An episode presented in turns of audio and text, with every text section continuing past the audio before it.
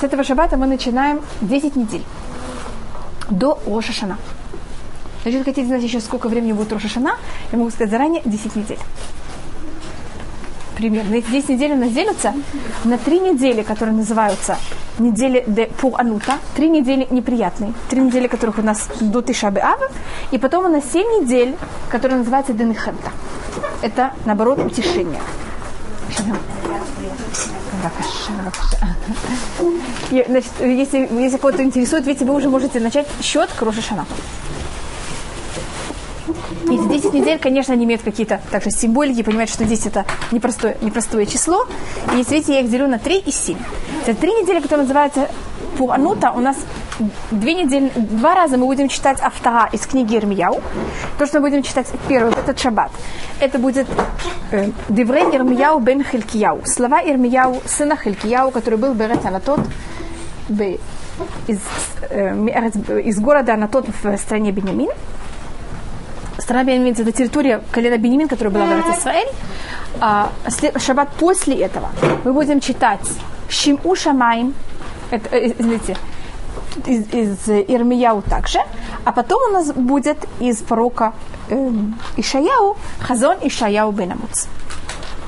И то, что рассматривают комментаторы, значит, я могу рассказать вкратце, что говорится в каждой авторе, так что вы можете прочитать. Еврей Ирмияу бен Хилькияу, это Ирмияу рассматривает о том, как еврей, и Всевышний говорит Ирмияу, иди будь проком. Ирмияу говорит, я не хочу быть проком. Всевышний говорит, да, ты будешь проком, ты должен евреям рассказать все, что с ними будет. И это то, как Ирмияу становится прок, и пророчество, которое ему говорится о том, что Израиль очень быстро разрушится, и с севера придет неприятности, которые разрушат Израиль. Там ему говорится, что ты видишь Ирмияу, и он говорит, он видит Макель Шакед, он видит э, миндальную палку. Вы знаете, что миндаль в Танахе это символика чего-то, что происходит очень быстро, потому что миндаль, она цветет, и очень быстро в Израиле первое, что цветет, это миндаль, и у нее быстро завязываются фрукты, и очень быстро появляются миндаль. Поэтому это рассматривает, что Всевышний очень быстро хочет что-то сделать. А что Всевышний хочет сделать? Это увидеть сыр на фуах. Он видит кастрюлю, которая она бурлит, и она пар идет в сторону севера. Так Всевышний говорит, ты видишь очень правильно, с севера начнется неприятность. А второе пророчество это о том, как евреи взяли, вели себя очень плохо и оставили Всевышнего, занимаются идолопоклонством. А потом мы рассматриваем очень тяжелое пророчество. Это будет третья неделя. Это всегда шаббат перед Ишабе Ав. Это называется Хазон Ишаяу бен Амуц. Это пророчество Ишаяу сына Амуца. И разница между Ирмияу и Ишаяу, Ирмияу находится почти во время, в период, почти, он находится в период разрушения Израиля, Иерусалима и храма евреи уже тогда, во время Ирмияу, они уже докатились. Вы знаете, как это, когда люди уже, сначала люди катятся, а потом они уже док... Да, как он сказать? Докатились. Да. Все. Как это говорится? Опускается. Опускается полностью уже. Поэтому он, Ирмияу, он сидит вместе с евреями, и он все время с ними плачет вместе. Ишаяу, он как раз про, который находится в тот момент, когда Израиль берет и ломается. Значит, в начале периода Ишаяу, это период, когда евреи, наоборот, на очень духовном высоком уровне, и в его периоде они начинают падать. Понятно, какой ужас этот перелом? И поэтому пророчество Ишаяу считается много более тяжелым, потому что, когда вы видите, как кто-то начинает себя вести плохо, что вы делаете в это время? кричать, когда видите, как они начинают туда падать в бездну. А когда они уже упали, что вы такое говорите? Ой, как жалко. Так Ирмияу, это ой, как жалко, а Ишаяу, понятно, о чем говорит? Что это такое? Какой ужас? Что произошло тут здесь вдруг?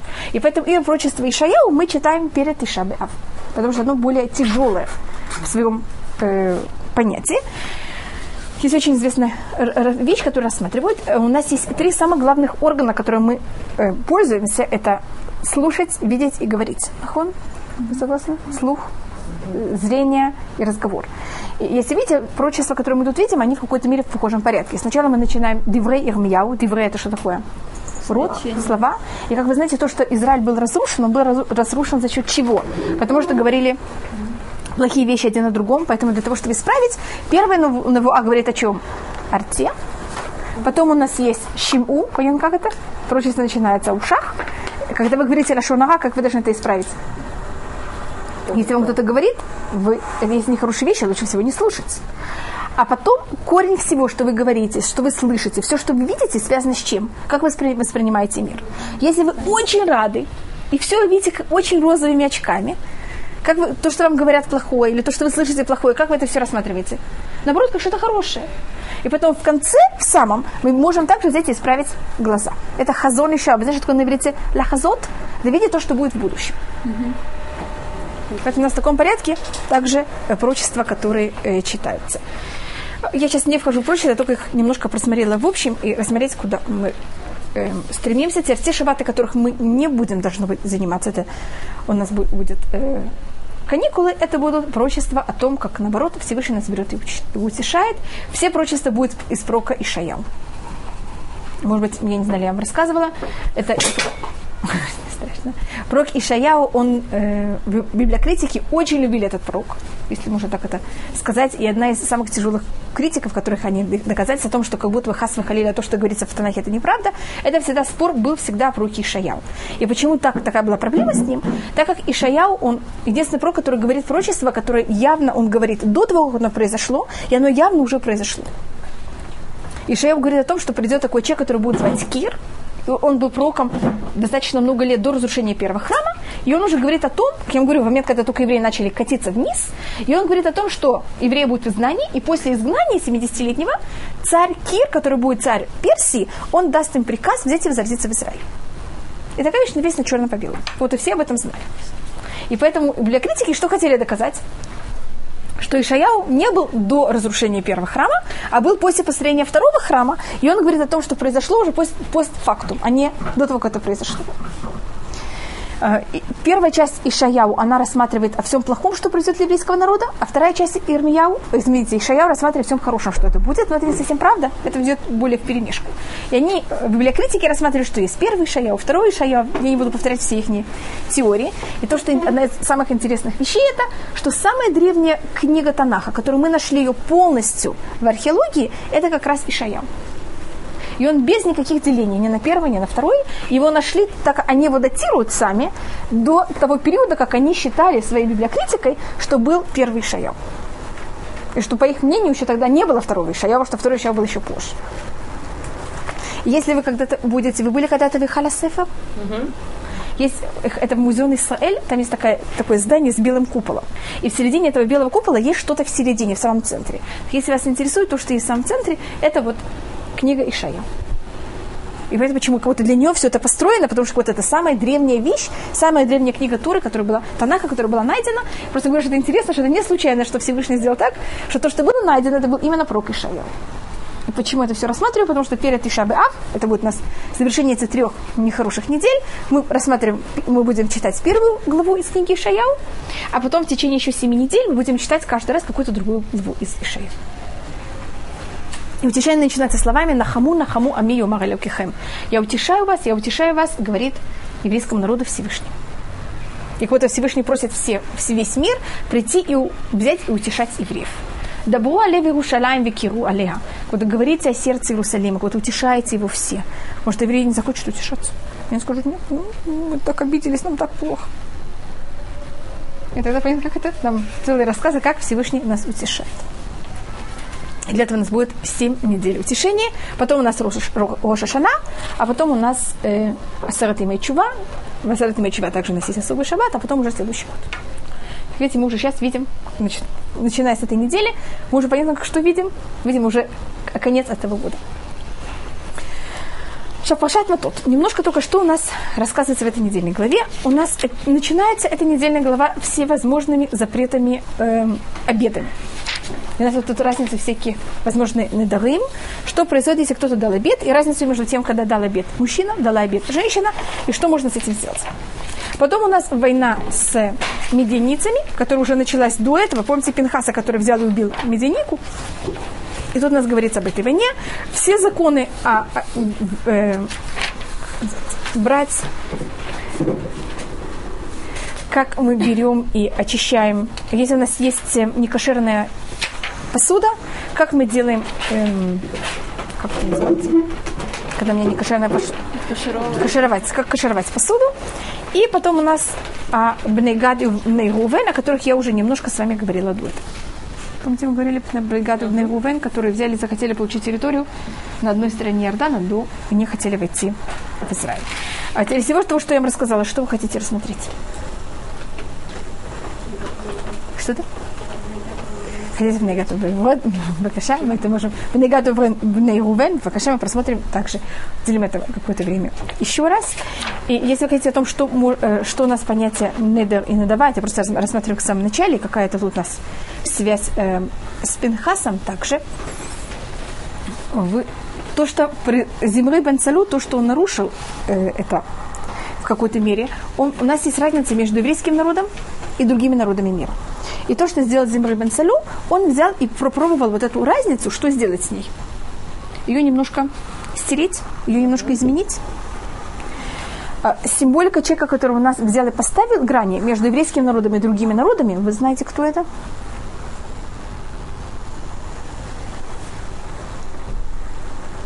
Кто показал о том, что евреи не смешиваются с другими народами? Йосиф. Йосиф. И вы знаете, если не знали, вы помните, что мы говорили об этом, вы тоже правы, что э, Пинхас рассматривается, что его мать, она была потомок Юсефа. Я всем говорила, что его мать была потомок Итро потомок Юсефа. Но то, что Пинхас был потомок, это так важно, что он потомок Юсефа, потому что Пинхас берет и повторяет то, что начал уже Юсеф. И всегда вот это понятие разницы между еврейским народом и другими народами, символика его это Юсеф. Кто это начал разницу между еврейским, он кого-то закончил эту разницу. Понятно, как это, когда мы находимся в знании, он не смешивается с другими народами. Он выдержит это испытание. Теперь, кто начал разницу между евреями и другими народами, кто был? Авраам. Теперь, и какая митцва, какой митцва получает Авраам? Бритмила. Нахон это то, что делит евреев от других народов. И как видите, Авраам сходит в Египет, Ицхака нет в Египте, а кто потом окончательно приводит того, что евреи оказываются в Египте, это Юсеф. И кто выводит евреев из Египта, это также Юсеф. Просто тут такой замкнутый круг. Авраам и Юсеф рассматриваются как замыкание круга. Понятно, Авраам начинает, Юсеф заканчивает. Понятно, почему это так э, рассматривают. Также мы это видим в Египте и в других местах также. И Пинкас рассматривает, что повторяет, понятно, что это рассматривается, ту же самую идею еще раз. Теперь на иврите у нас есть, э, вы знаете, как мы говорили, мы это называем бритмила. Теперь как мы называем слово на иврите?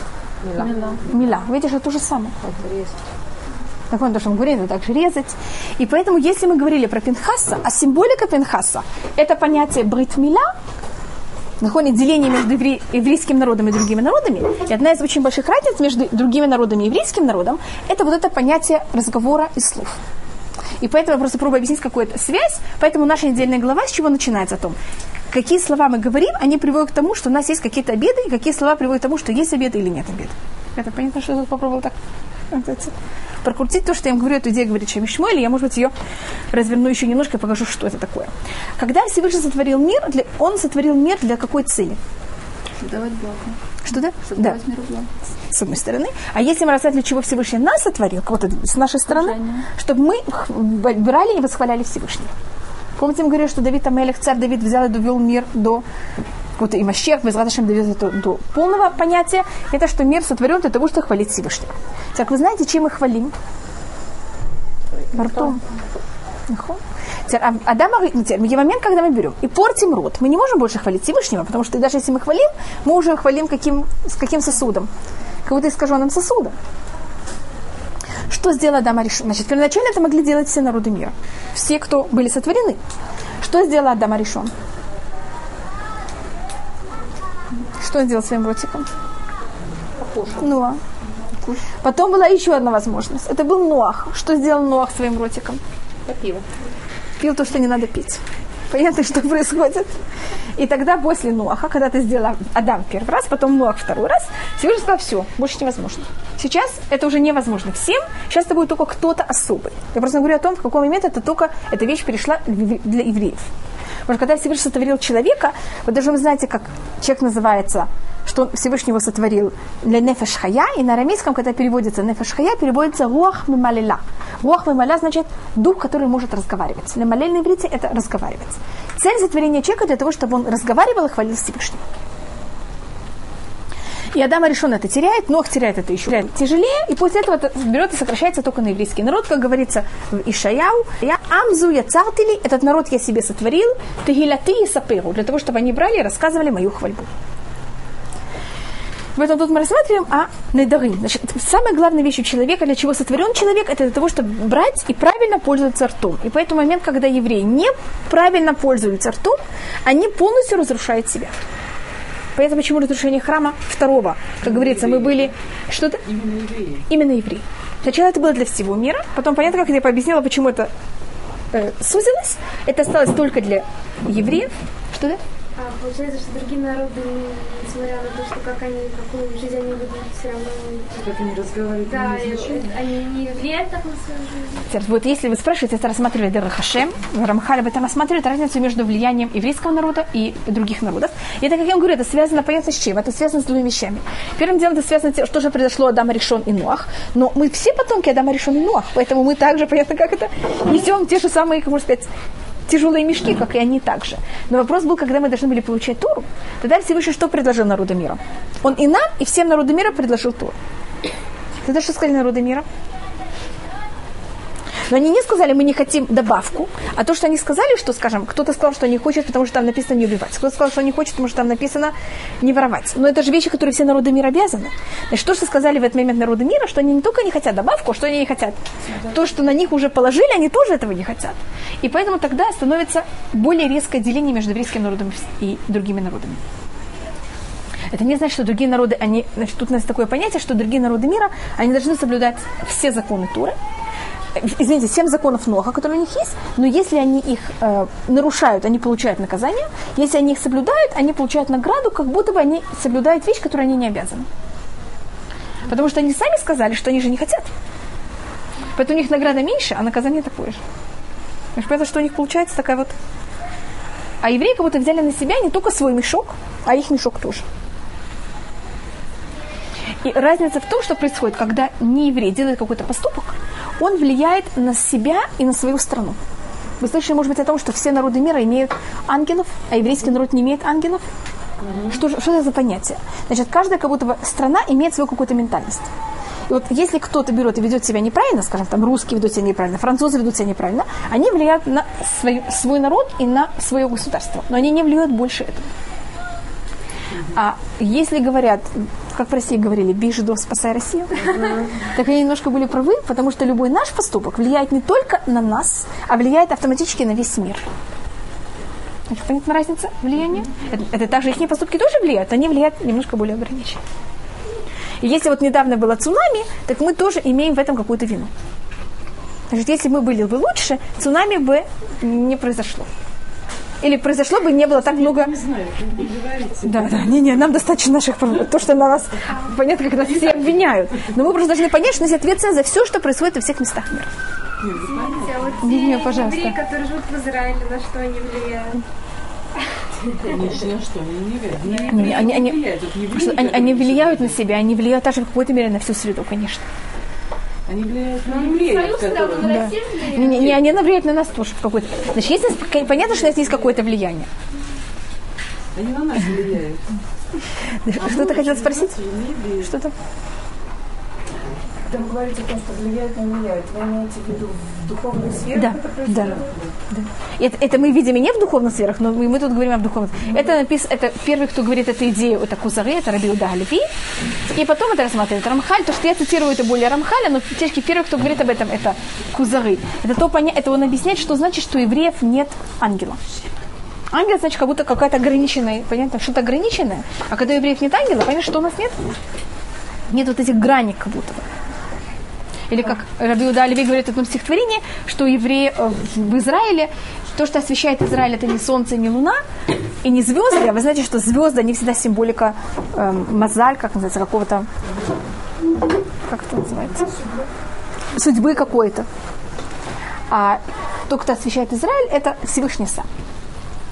Это понятно, что это имеется в виду. Это символически, вот это понятно, что мы не имеем ангела, не имеем никакую такую силу, которая влияет на нас. Вот у каждого народа есть своя звезда, а у нас нет своей звезды. Что вы хотели спросить? Так, вот отлично, евреев и неевреев. Ам, говорят, неевреи могут влиять на нас. А, если говорить об Айнара, нееврей может дать Айнара еврея? И второй вопрос, нееврей может защитить э, еврея от Айнара? Вы знаете, откуда я могу вам так спокойно сказать, что не еврей может дать на Майнара?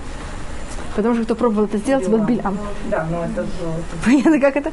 Поэтому я могла так спокойно сказать, что да. А обратно? Что это? защитить от Айнара? Да То же самое. Значит, понятно, как это? Есть в этом тоже какие-то свои правила и свои вещи. Сегодня же уже нету э, как бы, כאילו, העמים התבלבלו את נכון. так как э, сегодня это... Но есть у нас какие-то понятия да, делений, мы, мне кажется, это видим даже как народы. С одной стороны, скажем, Европа старается объединиться. Вы заметили? С другой стороны, э, есть какие-то силы деления, и особенно силы, которые сейчас влияют больше всего, это силы деления на два эм, как будто чуть ли не искусственно стараются идти в два полюса. Это христианство и мусульманство. Которые нет никаких ни школ для этого. Какого-то понятно, как это естественно. 20 век не дал никаких как будто бы естественных объяснений для того, чтобы такая вещь произошла в 21 веке. Вы согласны? Мы сейчас это видим очень сильно. Вот это вот э, движение каждого... Что это? Восток и Запад. И деление очень резко на Восток и Запад. И это э, как будто то, что народы нуждаются после всего этого. Поня- Значит, что делал 20 век? 20 век говорил о том, что неважно совершенно, кто вы из какого вы народа, все могут смешиваться, все могут пережениться. Понятно, как это? И что говорит? И потом вдруг 21 век куда берет? Потому что есть корни у каждого. И если нас сильно тянет, как будто искусственно нас берут и пробуют засунуть что-то противоестественно, понятно, что происходит потом?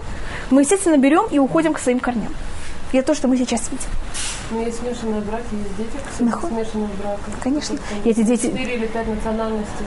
Да, и эти дети обычно, скажем, я знаю, я знаю нескольких семей, которых а, они в период, когда был, была война между армян и Азербайджан, они жили много лет вместе. И там, скажем, они переженились. И это были какие-то ужасы. Я знаю нескольких семей, которые дети, пришлось детям взять и сбежать в, в Москву. Потому что понятно, что происходило с обоих сторон. У меня был у меня подруга, мама еврейка, папа армянин, она вышла замуж за немца. Ой, классно, за немца. Ну, еще когда мы студенты. Так это, а просто я говорю о том, понятно, как это это. Ну, это, а, по как раз не совсем это рассматриваем, но в общем. И у нас э, корни нации, это у нас есть первое деление, это Ишмаэль и Исав. Потом они поделились на еще много, еще многое другое. Или если мы это можем рассматривать, Даниэль, когда ему снится сон, вернее, на выходные снится сон, который Даниэль ему объясняет, и там рассматриваются все нации, которые будут до прихода Мащеха. Вы помните, что это такое? Это чучело такое. У него голова из золота, это Вавилон. В период Вавилона не было никаких делений, понятно, это все одно. Потом, если у нас Персия, это руки и серебра, это Персия и Мидия, видите, уже есть деление на два. У нас есть Хаман и Ахашварош. Видите, это деление все время? Хаман, он потомок Исава, Ахашварош, он перс. Потом у нас есть туловище Греции, тогда снова все входит, соединяется в одно. Греческая эллинизм, он же тогда охватил весь мир. А потом Рим делится на западный и восточный Рим. Вы помните такую вещь? А потом вот у нас это деление на запад и восток. Видите, две ноги. А потом эти две ноги делятся на пальчики. Что это? У них были, это Персия. Персия и Мидия. не было пальцев Нет, нет. Там не говорится пальцы. Что Европа сейчас пытается в ласку превратиться. Нахуй, но это невозможно. Вы понимаете, как это? Видите, что есть пальцы.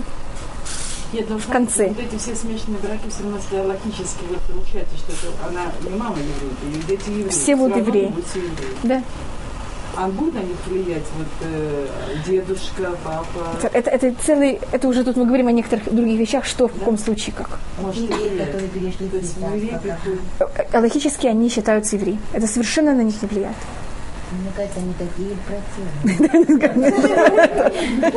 Это вы про- при том знаете. Недавно прочла же о том, что евреи, э, когда был организован э, Пакистан, как советник этого шаха Пакистана, был еврей.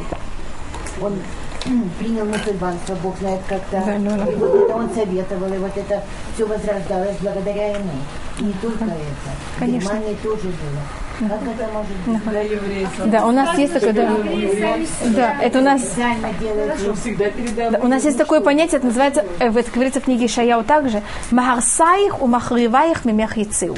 Так, в простом объяснении значит, что все, кто тебя разрушали, э, и тебя, Магарсаих, это разрушать, махриваих, на русском разрушили и разрушали, и на русском нет, нет два слова. На, на русском это будет два. На русском это все одно. Ну, что-то, что-то вроде этого. Это просто я пробую найти два слова, я никак не могу на русском. Что-то вроде разрушения в обоих случаях. Они выйдут от тебя. Выйдут от тебя имеется то, что они уйдут и прекратят тебя разрушать. А в переносном смысле говорится, что все, кто нас больше всего могут разрушить, это именно мы сами. Потому что это изнутри. Потому что если приходит какой-то нееврей и пробует что-то нам сделать, он не может так сильно это, потому что он не понимает глубины всего. А когда это евреи, понятно, что они понимают всю глубину, и они понимают, как это больше все искорить, исковеркать и разрушить.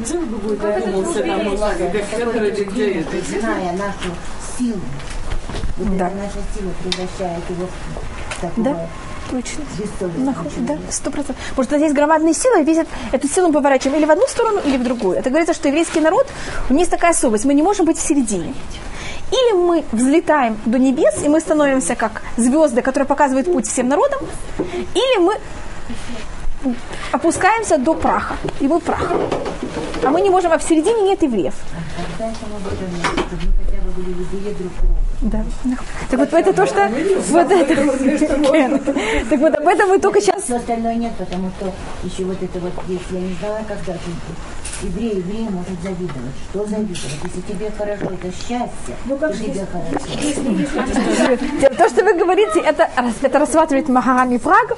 Он говорит о том, что когда евреи были в Израиле, и мы, значит, это как раз все, что вы говорите, это по теме. Мы сейчас находимся как раз в этих трех неделях мы начинаем, когда надо как раз с этим бороться. И он рассматривает Магаль, что разница между словом Гааль – это избавить. И галут – это что такое? Изгнание. Теперь замечайте, что галут и геула, какой у них корень? Очень похож. Гимель ламет. Только тут в конце гей, а тут в конце алиф. Но корень как будто такой же. И когда евреи были в Израиле и начинали понять, как это плохо вести себя один к другому, тогда что Всевышний сделал? Когда вы находитесь у себя дома, и вы ссоритесь со своими знако- родственниками, как вам? Это самое ужасное, что может быть. Лучше уже быть на улице, чем быть в таком положении. Да, Всевышний берет нас, выгоняет нас из Израиля и разбрасывает нас как можно отдаленно один от другого. И если вы идете по улице, вообще в городе, я не знаю каком, когда вы никого не знаете, вдруг встречаете еврея, как вы себя ощущаете? Самый близкий родственник. У нас, у меня было, один раз я гуляла по Москве, и там вдруг какой-то израильтянин нас вычислил и решил, что мы израильтяне, евреи также. И он к нам подошел и просто был с нами самым, понимаете, если мы в Израиле бы его увидели, мы даже его не заметили. И он нас тоже, должно быть, бы не заметил. А то там, вы понимаете, что это было. И мы потом с ним встретили еще раз во время полета, там надо было какой-то ему помочь, он там ничего не понимал, что ему говорят, мы там ему помогли. Мы там были самые близкие родственники. Это митва, когда прилетаешь из Да. такое, м, в салоне такая. Чтобы мы остались с такими же ощущениями один к другому. Это какая цель, почему нас разбросили? И ждут так долго, что когда нас соберут, у нас вот это ощущение и желание увидеть другого, быть, хорошо относиться к другому, радоваться, что мы видим еще одного, было такое большое. И если видите, Гааль, что у нас в середине между Гимель и Ламедом, у нас Алиф. Что такое Алиф? Это одно. Когда мы все будем как одно, объединены, тогда это избавление. Мы даже можем быть в изгнании, я имею в виду, мы можем быть на израильской территории, но когда мы ощущаем себя все вместе, на каком-то уровне мы избавлены. А если мы в Израиле не ощущаем себя объединены, то как мы где находимся? В таком же изгнании. Поэтому это не так важно так территория, как важно на ощущение, это говорит Рамбан, что книга э, Шмот, он называет ее книгой избавления. Как вы знаете, в книге Шмот мы не вошли в Израиль. Где мы остались? В пустыне. У нас понятно, что но мы достигли вот этого уровня, что мы прекратили быть в трении один с другим. Шашем Язор, что у нас такая вещь произошла. И то, что э, значит, и мы рассматриваем самую главную черту человека, это в том, что как он разговаривает. Если человек что-то говорит, и потом этого не исполняет, он обещает и не исполняет, или он дает обед, значит, Поэтому то, что мы начинаем в Паршат Матот, это о том, как правильно человек должен разговаривать. И тут говорится именно а, то, что называется инуй недарим шали инуй нефеш. Инуй нефеш, значит, человек говорит, я не буду есть шоколад. Но он не сказал, блин, это. Он не сказал, что он не будет есть шоколад месяц. Так после этого он, вот такой обед, он не может его переступить. И это для того, чтобы человек знал, что если он что-то сказал, он отвечает. Даже, даже если он сказал это сам себе. Понимаете, как никому никто другой не слышит. Может, я что-то сказала себе. Потом я это не буду делать. Потом что я не буду делать? Что-то другое так же. Вы согласны? Значит, если человек сказал такой обед, он уже не имеет права этого делать. Человек все в порядке. Да, видео, это еще немножко. Да. Мне это дает, э, мне это дает как бы, то есть это слово как бы э, может А- Она аннулирует. Она тогда аннулирует эту вещь, да. Да, конечно. Значит, это заранее я говорю, что это не недер. а. Я Что-то. я Если вы говорите блин недер, это аннулирует недер? да, где- где-то нужно я, я блин недер, я постараюсь блин недер это. Это- то- Если это говорит девочка с 11 лет, если она, скажем, дала какой-то обед, а тогда мальчик в 11 лет вообще рассматривается, что его обеды вообще не рассматриваются. Это просто глупости, которые он сказал. Может, вы знаете, что мужчины, они созревают немножко позже. У мальчика это начинается где-то в 12-13 лет, у девочки это начинается уже с 11 лет. Значит, 11 лет, если понятно, что она сказала, она понимает, как и что это, тогда ее отец может взять, и если он считает, что то, что она говорит, это будто нехорошо для нее, тогда он может это взять и аннулировать. А если она женщина замужем, так также только то, что мы говорим, это только надарим шель ину и нефеш. Значит, только надарим, которые они а, берут и ограничивают человека чем-то. Скажем, он говорит, что он не будет пить, он не будет расчесываться, он не будет купаться, он не будет покупать себе новую одежду. Это что такое и- ину и нефеш? Он не будет там что-то есть. А если кто-то сказал Недер, что он будет делать какие-то мицвод, или будет делать какие-то хорошие поступки, или что-то, что я обещаю вам, мой муж не может меня аннулировать. Вы понимаете, как? Потому что это между нами. То, что он может аннулировать, это только есть такие вещи, которые могут как-то ему мешать. Потому что если женщина не расчесывается, или там что-то не ест, это понятно, может его нервировать. Есть такие мужчины, которые такие вещи нервируют. Или это может привести женщину к более такому плохому настроению. Поэтому такие вещи, это называется инуей нефиш. Понимаете, как это? Вещи, которые мучают душу. Там какое-то время, когда аннулировать. В этот день, когда он слышит. Да, вы слышали, что он А если слышал в день, когда он услышал, он услышал, он может. А если он услышал и ничего не сказал, это как будто бы он согласился. Ага. А что же в возрасте вот 11 лет? это мать? С 11 до 12 м, отец может аннулировать. А потом, с 12 с чем-то, девочка считается сам- как называется, совершеннолетняя, и никто у нее не может аннулировать.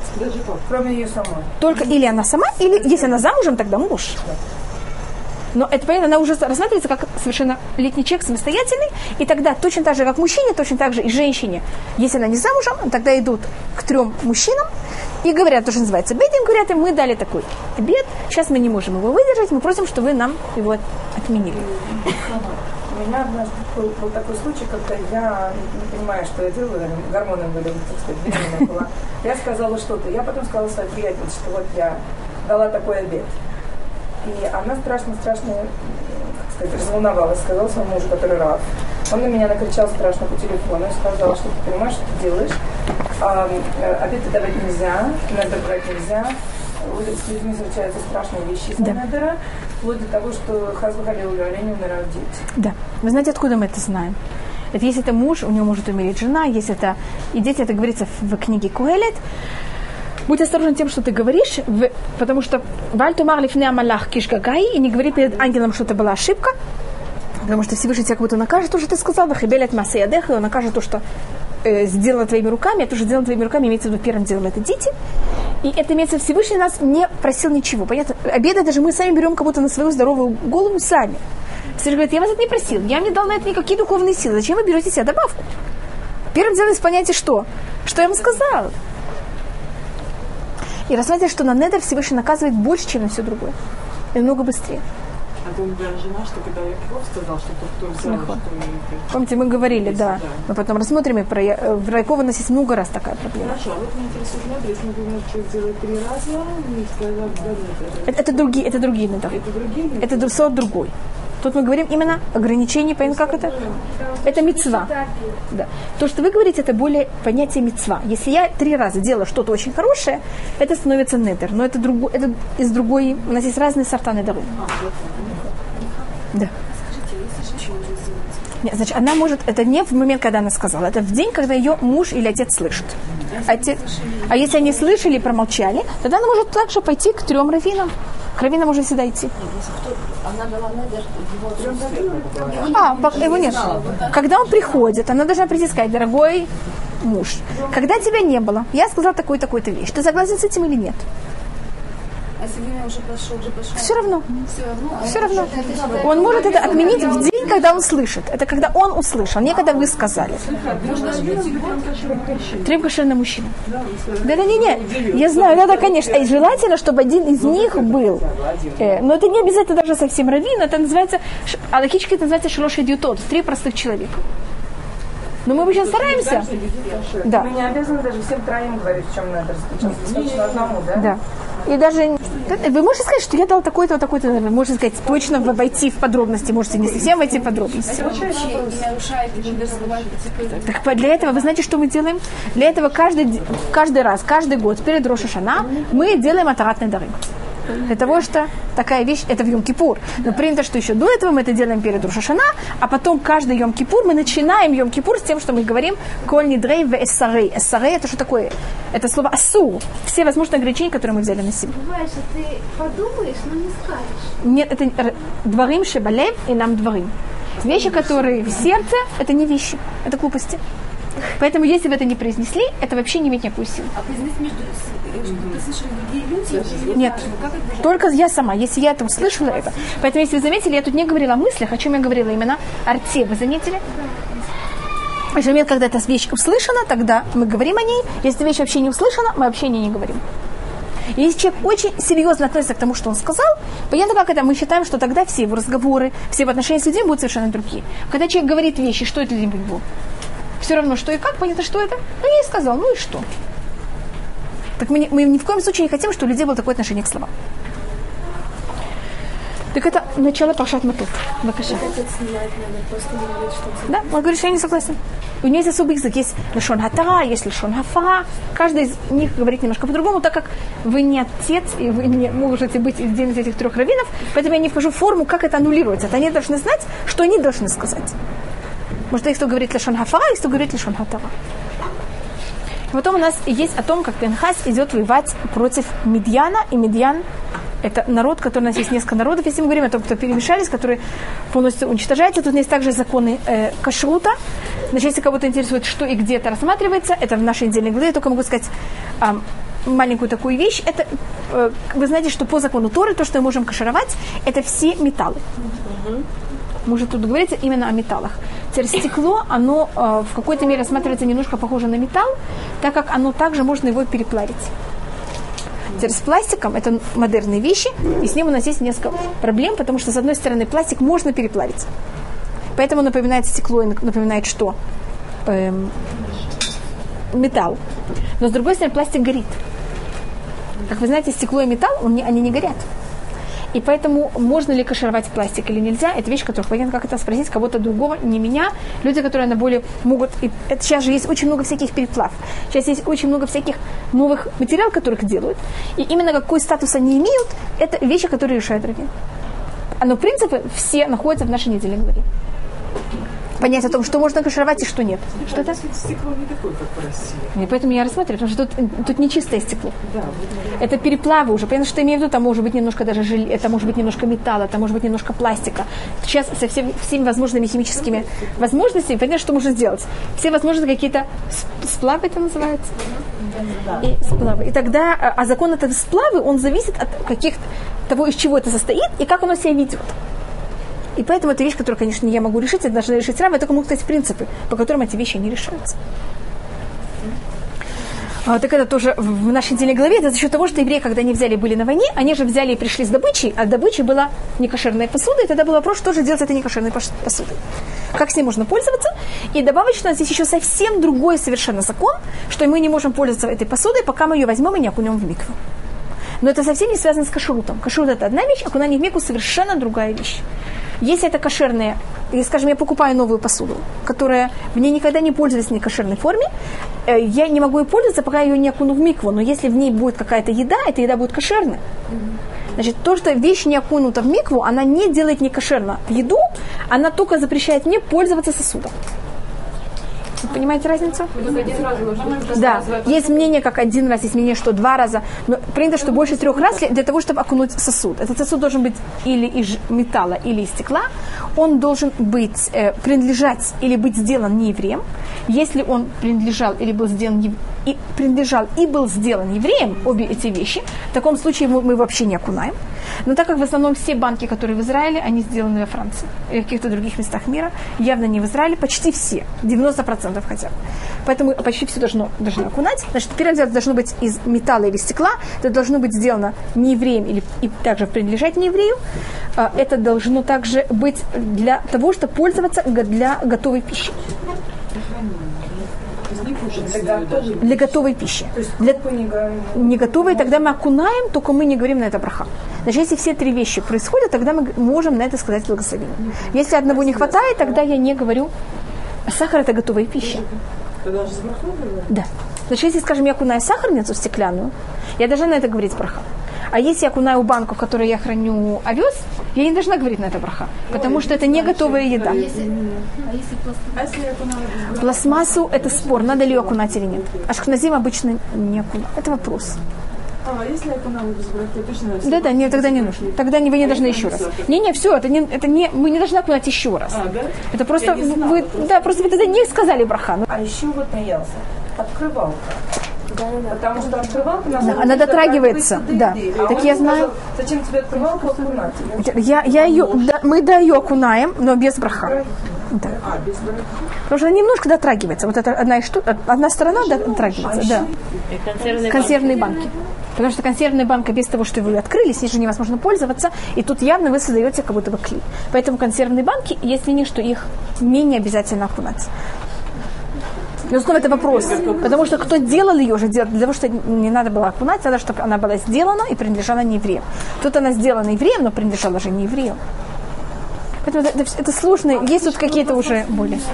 Что да? Крышки пластмассовые. Пластмасса, э, это спор. Надо ли окунать пластмассу? Теперь э, стекло, э, как называется, херес, это... Да. Херес, это фарфор. Значит так, если это не, обли- не без глазури, а настоящая такая земля, вы знаете, что это, как, как она называется? Керамика. Керамика явно не окунается. А фарфор, он же, или фаянс, он же что сделан? Он же покрыт глазурью, что это что-то напоминающее стекло. Да. Так, но момент, когда она с глазурью, так она уже не керамика, мы уже ее называем, понятно, как это как-то по-другому. И это также спор. Если кто окунает, если кто не должны говорить благословение на каждое, мы говорим на одно, если мы берем многие вещи, и, все, и только одна вещь должна быть обязательная, а все остальное мы уже окунаем, то, что даже не было явно а, обязательно. Э, Скажем, если у вас есть деревянная скалка, это называется, так ее понятно, что не надо окунать, потому что первое дело, она деревянная, деревянные вещи мы не окунаем. Но даже если она будет из-за чего-то железная, даже если надо будет ее окунать, это без браха, потому что мне кажется, что обычно скалкой пользуются только с э, вещами, которых они не готовы для, для еды. Да. Но обычно тогда это мы делаем в пакетике или в чем-то, ну, не обязательно. Надо зависеть, понятно, что я пробую рассмотреть, это в каждой вещи зависит, что и как. Камень не нужно окунать вообще. И камень, он не принимает ума. Мы шли с вами на экскурсию. Помните, мы были в каких-то старых еврейских домах? Кто был со мной вместе? Вы были? И я там показывала каменные сосуды, каменную посуду, потому что они, да, и почему они пользовались каменной посудой, так как камень не получает ума. И зачем, когда будет построен... Что-то? Это не зависит с кошерностью, это зависит с тума, это с другие немножко законы. Там о том, если кто-то дотронулся до мертвеца, потом до этого дотронулся. Или там для того, чтобы приносить еду, которая варилась в храме, как жертвы и так далее. Так без Радашем, если будет построен храм, вам очень стоит в таком случае держать один хотя бы сервис из камня. И тогда я из, кам... из камня. И как я почти уверена, что когда будет построен храм, это будет очень популярная вещь, которую можно будет очень просто купить в. Но тогда вы сможете покупать из мрамора или из гра- гра- гранита. Я просто не знала, как это спрягать. Понятно, как это? Или всяких других. э, Обычно то, что пользуется, это израильский, иерусалимский камень, он очень мягкий. Из него достаточно легко взять и сделать вот такие сосуды. Как дома строят, так же и сосуды. Поэтому не переживайте, видите, тогда это будет немножко легче. Это не желание. Нет, это не облицовывали. Так ими и пользуются. Вы не видели там эту посуду? Очень даже Совершенно красиво. просто, да. И сейчас мы перейдем к тому, что вы спрашивали. Это Бней Гад и Бней Менаше, которые берут и приходят к Муше и просят у него Израиль, э, значит, ту территорию, которую взяли и захватили на другой стороне Израиля. Значит, сейчас мы находимся в Пашат Матот, это Пашат Масэй, и это следующая недельная глава. Евреи уже закончили свой путь в пустыне. Мы уже находимся в самом финише, мы уже заходим в Израиль.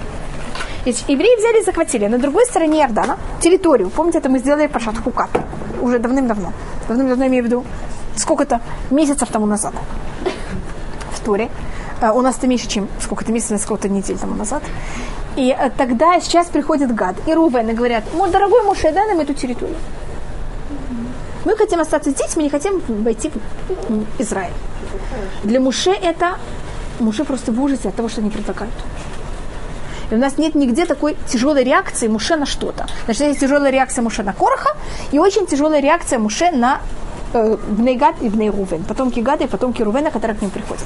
Как вы помните, Муше молится больше, чем 500 молитв для того, чтобы войти в Израиль. А эти евреи могут войти в Израиль, и что они говорят? Не хотим, тут такое хорошее пастбище, мы хотим тут остаться. Как вы знаете, Муше для него еда была не самой главной вещью. Также за него он уже мог 40 дней, 40 ночей существовать без еды. А тут люди согласны пожертвовать своим, своей духовностью, воспитание своих детей. Во имя чего? Пастбище. Знаете, нахаля мевугелет лотицлах. Это говорится в, в, в Танахе. И там написано мевугелет вместо мевугелет. Так это что-то, ой, ой, сразу надо хватать. Вы знаете, как когда-то люди хватали, все же только возможно. Так там вместо мевугелет написано мевухелет с хетом. Что евреи, вот евреи, которые в Бенегаде и Бемнаше, они были изданы 8 лет до того, как весь Израиль пошел в стране. Из-за того, что они, понятно, как это хотели получить свою территорию как можно раньше, конечно, они ее потеряли раньше всех. И понятно реакция Муши. Это первая вещь, что Муше очень тяжело. Также то, что Муше очень боится, как это повлияет на весь еврейский народ. Вы сейчас все евреи. Можете себе представить? У нас 12 колен, все, кто тут находится. И вот приходят какие-то два колена и говорят, Муше, мы не хотим войти в Израиль. Мы хотим здесь остаться получить территорию здесь. Сейчас все, что вы все говорите остальные. 10 колен. Смотрите, он, они же выбрали себе хорошие А. земли, хорошие А, а почему они не хотят войти в Израиль? Они не хотят воевать? А почему мы должны туда пойти воевать? Мы тоже хотим остаться здесь. так И мы вообще зачем идти ходить вообще в Израиль? Мы все останемся здесь по другой стороне Иордана. А чего они остались? Там хорошие земли. Понятно, какое положение. И Муше что боится? Что сейчас еще немножко произойдет? Вообще никто не войдет. Вообще никто не захочет пойти в Израиль. Вы понимаете, Муше? Что сейчас будет? Полная деморализация всего народа. То, что было в Хэтам Мараглим, вы повторится сейчас еще раз. А мужик сейчас знает, что это все уже конец. Его, его- он уже почти дошел до своего 120 года. И мужик тогда на них очень сердится. Он говорит, что вы делаете? Теперь тут есть еще одна вещь. И это они потом пробуют исправить, но они не совсем могут. У нас есть такой закон, что мы должны, э, с одной стороны, говорится в Торе, это говорится э, также Муше, и говорится до этого Аврааму, границы Израиля. И Муше говорится, что евре... ты должен взять и вывести евреев из Египта и дать им страну семи народов. И перечисляется эта территория этих семи или шести народов. Там говорится шесть, но это имеется в виду семь. С другой стороны, говорится Иошуа, и также Всевышний говорит о Муше, «Коль маком ашар тидрох бо кав раглихем лахем летатия». Каждое место, где возьмет и ступит ваша нога, оно будет ваше. А если моя нога возьмет и ступит в Москве или в Атаве, вы знаете, где Атава? Так это тоже будет мое? Я решила, что Москва слишком близка, поэтому лучше пойти в Атаву. Поэтому как это? Коль маком, понятно, что говорится, любое место, где ступит ваша нога, будет ваше. С другой стороны, говорится, что наша территория это только эти семь народов. И на это рассматривает Гимара, что когда мы первым делом мы должны взять и захватить семь, это территории семь стран. И после того, как мы взяли и захватили полностью территорию Израиля, тогда, если у нас есть царь, мы имеем право брать и захватывать любые другие территории. И все, что мы захватим непонятно где и как, также станет Израилем. Ну, Как это скажем, какое можно рассмотреть? Еврейский запад. Да. Не, ну это немножко тяжело, потому что, вы знаете, мы, мы почему-то никогда, вы знаете, что всегда своя травка, она не зеленая. Знаете, что зеленое? То, что находится у соседа. Поэтому никогда свои семь народов не захватывали, а у нас не было терпения, и мы что-то бросали в середине, и захватывать кого-то другого. Только не рассказывайте это про Сету, спросите цензуру Танаха. Танаха уже устроили. Танаха устроил, скажут антисемиты. А вы сейчас повторите, должен быть царь. Что еще? царь, и мы должны захватить до этого территорию все- всего Израиля, который написан в Торе. То, что называется семи народов. Скажем, царь Давид, у него была проблема, он взял, он был царем. Он захватил Сирию, север, почти всю Сирию, но он не захватил Газу. Поэтому сейчас проблема. Видите, да, у нас сейчас проблемы с газой. Но так как он не захватил газу, это часть, это то, что называется обетованной земли, обещанной для нас земли, поэтому его захват в э, Сирии не рассматривается как Израиль. Потому что не захватил до этого, понятно, как это, всю эту территорию, которая написана. И это по одному мнению то, что им говорит Муше. Муше говорит, если бы подождали, и мы бы взяли, мы же сейчас захватили весь еврейский народ, все вместе. Взяли и захватили вот эту территорию другой стороны Иордана. Ну, а мы еще заранее, что не захватили? Мы еще не захватили полностью нашу настоящую территорию. Но почему ее не захватили? Потому что это была как клипа. Вы знаете, как-то, если я хочу есть фрукт, я не... в субботу вы имеете право взять и снимать шк- шкарлупу апельсина? Не шкарлупу, а кожуру. Имеем. Ну, почему? По-другому вы не можете есть. Так то же самое, мы не можем войти в Израиль, захватить территорию Израиля без того, что что мы сделаем? Захватим вот эту территорию другой стороны Иордана, а другому, как вы помните, никакой народ, что он дал им разрешение? Войти и прийти в Израиль. И если бы они попросили эту территорию, после того, как мы бы взяли, захватили весь Израиль, Так это тогда бы постфактум что имело? Закон всего Израиля. А так как они просят эту территорию, перед тем, как что мы сделали? Захватили весь Израиль, это как будто бы будет и в течение всей истории, как вы видите, сейчас мы не имеем восточную сторону Иордании, мы только имеем западную сторону. Хотя, может быть, вы знаете, что евреи в, до 1920 года хотя бы, они все время объявляли о том, что Штегадот это был э, призыв, я не знаю, как это называется, мото, есть такое слово на русском мото? Чего? Нету. Девиз это называется? Девиз есть. Девиз? Лозунг. Спасибо. Такой был лозунг у израильтян, это у Жабутинский. Штегадот ле Ярден. У Ярдана есть два берега. Зушеляну в Зугамкен. Это наша другая также. Как вы понимаете, сейчас все забыли уже, что мы также требуем другую сторону Иордана. Сейчас о чем говорят? Вы понимаете? Да. А в свое время, значит, только это еще в 1920 году, это еще было совершенно для евреев явно, что мы должны иметь что? Две стороны Иордана. Но как, и вот, вот эта другая, восточная сторона Иордана, почему мы ее вообще не имеем? Они сейчас, как вы, вы понимаете, вообще даже никто не думает говорить о том, что она наша. Потому что если бы Бнейгат и Бнейрувен подождали и не попросили ее до времени, так она бы была по-настоящему наша. И имела бы ту же самую, ту же, ту же, ту же уровень святости, как весь Израиль. Так как они взяли, когда ее попросили. Ну, как мы взяли весь Израиль. Почему я вам сказала, я вам можно закон захватываем что-то? Поэтому мы, она потеряла вот этот самый статус. Считались царями, Да. Она имеет абсолютно царя. Это мы видим в Балют Хамов, тогда говорили совсем о других я это совершенно не почнула. Там говорится, что Муше должен был взять и сделать и Техацуцрот должен был сделать из серебра две трубы, трубы и трубили в ним. И это было понятие, вы знаете, перед кем трубят, в Рожа мы трубим перед Всевышним, превращ- э, говорим о том, что он царь, коронуем его. Так вот это то, что брали и брали, трубили Диштеха Цуцрот, это было понятие того, что Муше, он имеет статус царя, и Юшуа был статус самых великих царей, которые были у евреев. Это пишет Маймони также. Давид и Шлюмо, это потом, видите, у нас есть Муше и Ушуа, и потом Давид и Шлюмо. И они как будто бы, видите, как, как будто перекликаются один с другим. И поэтому их захват, он имеет уровень захвата царя. Это одно из объяснений, почему воспитывался в доме фараона. Для чего Всевышний это сделал специально, чтобы он оказался в доме фараона. Чтобы он понимал, как вести, понял, как это, как быть царем и как, как себя правильно вести во всем этом. Так это немножко понятно понятие э, в Рувен и почему Муше так тяжело к ним относится. И тогда Бнегату Рувен понимают свою ошибку. Теперь, когда они пришли к мужу и попросили, что они хотят эту сторону Иордана, они ему сказали, так, вы знаете, что, вы знаете, ты знаешь, что мы делаем? Мы, ты прав, Муше, мы понимаем свою ошибку. И тогда мы сейчас берем и как будто бы идем назад. И мы говорим, хорошо, эта территория, согласись, что она будет наша, но она не сейчас наша. Мы возьмем и перейдем на другую сторону Иордана. И мы будем воевать первые перед всеми евреями, для того, чтобы не привести к деморализации еврейского народа.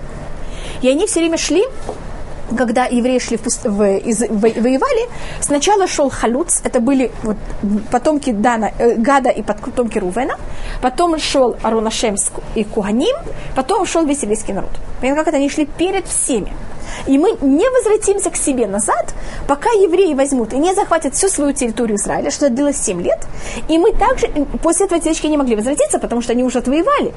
Но мы не возвратимся к себе назад, а мы останемся, пока вся территория не будет разделена для каждого еврея. Как вот ты же нам, Муше, уже поделил нашу территорию, так мы подождем, пока последний еврей не получит свою территорию, и только тогда мы возвратимся к себе домой. Это что они делают, они как будто хотят это как-то полностью исправить, и они это точно исполнили. Да если мы говорим о обедах, так видите, мы начинаем нашу главу обедами, и мы заканчиваем нашу главу обедами. Видно, как это, что Бнейгат и Бнейрувен, они себя на себя накладывают такой обед. То, что Муше даже от них не просил. Муше только просил им сказал, что вы возьмите, возвратитесь, хотя бы воюйте, повоевайте с ними, чтобы евреи что не ощущали, что вот мы воевали для них, они не воюют для нас. Они также обещают, что они возьмут и останутся там, пока они не возьмут и не разделят Израиль для каждого еврея. И это делалось еще 7 лет. Значит, они были оторваны от своих семей в течение 14 лет. Вау. Да, что нужно научить Они еще не видели, что есть в Израиле. Они уже хотят землю. Так мы, я тут то, что показываю, тут я показываю только негативную сторону. Так я немножко в конце покажу что-то позитивное. Видимо, ничего нет, они, по-моему, прекрасно себя повели. В чем? То, что они так обещают, это да. Но то, что они хотят эту землю, перед они как будто не хотят ждать, а когда они войдут в Израиль и получить землю Израиля, что они хотят? Они говорят, это экономически очень хорошее место, И нам как будто менее важна духовность Израиля, а нам более важно, что это экономически хорошая земля. Да, они видели, что это Потом это просмотрим какую-то позитивную так сторону просто. также. Посмотрим, да, даже если мне принадлежит какая-то вещь, это то, что мы, может быть, рассматривали, это то, что мы говорили, может быть, уже очень много раз, это называется лехоль пага. Есть до времени. Есть плод, когда он с- еще не созрел. Скажите, когда яблоки ваших соседей были самые вкусные? Когда мы лазили на деревья. Когда они были зеленые или когда они уже были красные? Нет, зеленые, когда мы их снимали с деревьев. как это? Это А называется лехоль пага. А мы их назвали ведьмами. Или, скажем, когда мы говорим о пироге, когда маленькие дети не могут взять и удержаться. Когда еще три минуты придут гости, так же? Если мы сделали для них пирог на день рождения.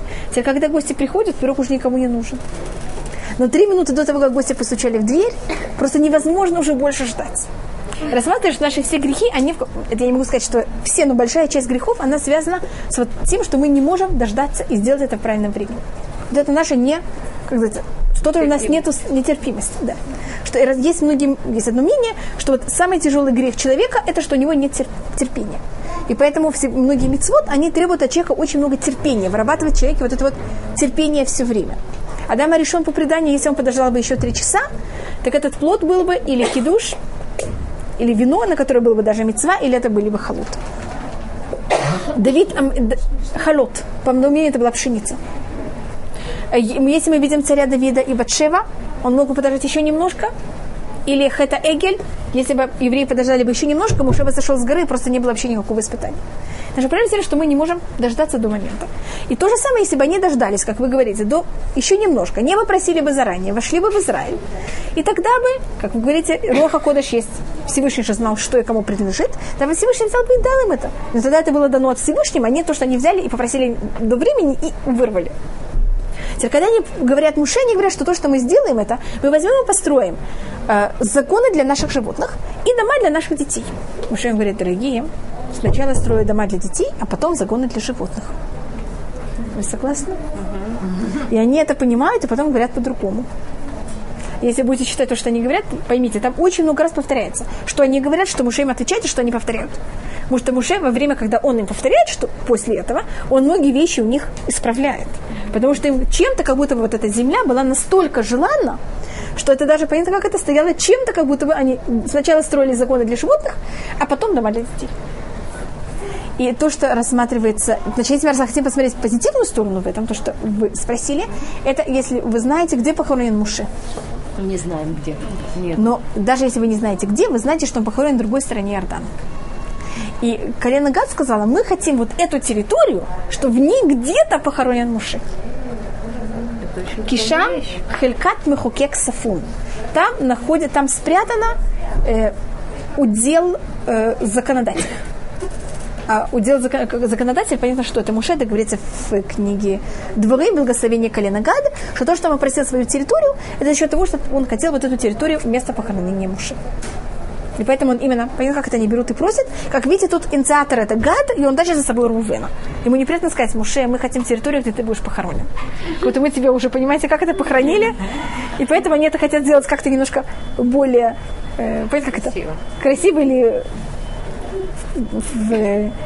менее так прямо, и поэтому они берут с собой также Рувен. И то, что им добавили колено Менаше, я это не повторяю, мы об этом говорили уже до этого, помните. И тогда тут они тогда приходят также и говорят о дочерей Цлуфхата, как вы помните, что мы об этом также говорили. И тут говорится также о потомках Менаше, которые взяли и захватили. По-моему, мы говорили также о, о потомках э, Менаше, почему им дают также эту территорию. Я вам дала одно объяснение, которое рассматривает один из комментаторов, сейчас я вам дам, может быть, другое объяснение, почему они также добавляют, это говорит Нацив, почему э, они также э, Менаше получает территорию на другой стороне Иордана. Первым делом, кто получил территорию на другой стороне Иордана, мне кажется, я вам это уже сказала, это были первенцы. Рувен первенец Рахель, э, извините, Рувен первенец Леа, Гад первенец Зильпа, Менаше первенец Юсефа, который первенец Рахель. Теперь потом Иерусалим, Менаше вообще ничего не просил, ему берут, говорят, идем, дорогой, идем, мы тебя тоже берем к ним. А я вообще не просила ничего. И, по-моему, говорили о том, почему Манаше это получает, так как есть опасность, что они недостаточно привязаны к Израилю, и поэтому их хотят взять. А Манаше, помните, мы говорили о всем этом? Что Манаше Йосеф был очень большой сионист? Кто-то помнит такую вещь, что я вам рассказывала? Так как когда вы не живете в Израиле, вы любите Израиль еще больше, чем когда вы в нем живете. А Йосеф, помните, он не жил в Израиле, поэтому он его очень любит, это передается также его потомкам. И поэтому берут Манаше для того, чтобы его привязать как-то к Израилю. Также Рувен и Гад были привязаны к Израилю. Это одно мнение. А другое рассматривается, что потомки Манаше занимались много Торой. Торой. И а колено Гад и Рувен, есть опасность, что они, они же очень был, им очень важно было их не овечки, их не скот. И люди, когда им это очень важно, это обычно на каком-то уровне как-то происходит за счет Торы Хасвахалиля. И поэтому им дают, берут колено Менаше и им привязывают его для того, чтобы он занимался Торой и как-то на них также влиял. Теперь откуда я это знаю? Тут говорится, в, э, конечно, про Яир, сын Манаше. И в книге Иушуа мы знаем, что Яир, сын Манаше, он умирает. Он там убит в одной войне, и э, по одному мнению, и он рассматривается, что он был равен э, есть одно место в книге Ушо, что там была война, и умерло, и там говорится в Торе примерно 36 людей. Скажите, кто-то говорит такую фразу, как примерно 36? Мне, мне кажется, когда говорится примерно, так это примерно 30, максимум примерно 35. Но примерно 36 никто, мне кажется, не скажет. Наши Моше. Да. Более 29 человек. Да. Скажи. Ну, понятно, как это, значит, в Торе обычно так не говорится. Кэш луши. Понятно, как это? Примерно 36. Раз знаешь, что имеется в виду Яир бен Менаше, который был убит в этом, значит, один человек, который перевешивал больше, чем пол Санедрина. А вы знаете, что Санедрин их 35, а 36 это как раз что такое? Больше 70. Ой, Извините, что я сказала? Их 75, я извиняюсь. Нет, половина Санедрина 35. Санедрин 70, половина Санедрина 35, а больше, чем половина Санедрина, это 36. И поэтому мы тут видим, что Яир бен Маше был такой великий человек, что он кого-то перевешивал пол Санедрина. Просто доказывает том, что Манаше его потомки, они рассматриваются как люди, которые занимались очень много Торой, и поэтому им дается вот эту территорию для того, чтобы они как-то также добавили как-то Рувену и Гаду немножко знания о Туре. Как я им говорю, что Рувен и Гад выдержали то, что они обещали. Это мы читаем в книге э. И говорит о том, что все эти 14 лет, которые они были оторваны от своих семей, они не эм, брились в знак траура, потому что они своей семьей. Их дети также не брились. Они были, понятно, как это все это время в таких уйти от евреев и прийти к себе, как будто к себе, это тоже как будто нехорошо, они же их кидают в середине войны. И поэтому они все время были в таком вот непонятной ситуации. И когда прошло, и когда последний еврей получил свою территорию, Иошуа их зовет и говорит, вы исполнили все, что вы обещали, пожалуйста, возьмите сейчас, вы имеете полное право взять и возвратиться в Израиль. И если мы рассматривали Иушуа, мы говорили о том, что Иушуа он как луна, а Муше как солнце, и что Иушуа берет и отражает все, что делает Муше. Как вы видите, Муше берет и поделил, сколько сторон, сколько, э, сколько, сколько коленам он дал территорию. Нет, нет. Он смог дать только двум с половиной. Ведь он двум с половиной дал. Рувен, Гад и Пол Манаше. И Иушуа тоже делит сам своими руками только два с половиной колена. А семь колен они берут себе и делят сами по себе. Потом. Видно, что просто рассмотреть, как это, видите, все время у нас э, то же самое, что делает Муше, то же самое мы видим у Иешуа, только немножко в другом. То, что вы говорите, это вы, вы меня не спросили это до этого. Когда я говорила о том, что они пошли первые, они пошли, то, что говорится, пошло 3, 40 тысяч. Гад, Рувен и Менашех, пол Менашех было намного больше, чем 40 тысяч мужчин с 20 лет. Почему говорится только 40 тысяч? Понятно, что остальные примерно такая же, такое же число людей осталось ста- э, как раз у них для того, чтобы охранять стан. Но они тоже были как будто мобилизованы, они могли жить своими семьями. Понятно, как это? Они патрулировали, они шли вокруг. И понятно, что эти два с половиной колена, они все время были, конечно, намного более в большой опасности. И они были намного более под влиянием и духовным, и физическим народа вокруг. Понятно, как это духовно понятно почему, и физически также понятно. Поэтому эти два с половиной колена всегда рассматриваются немножко в другом положении, чем весь еврейский народ.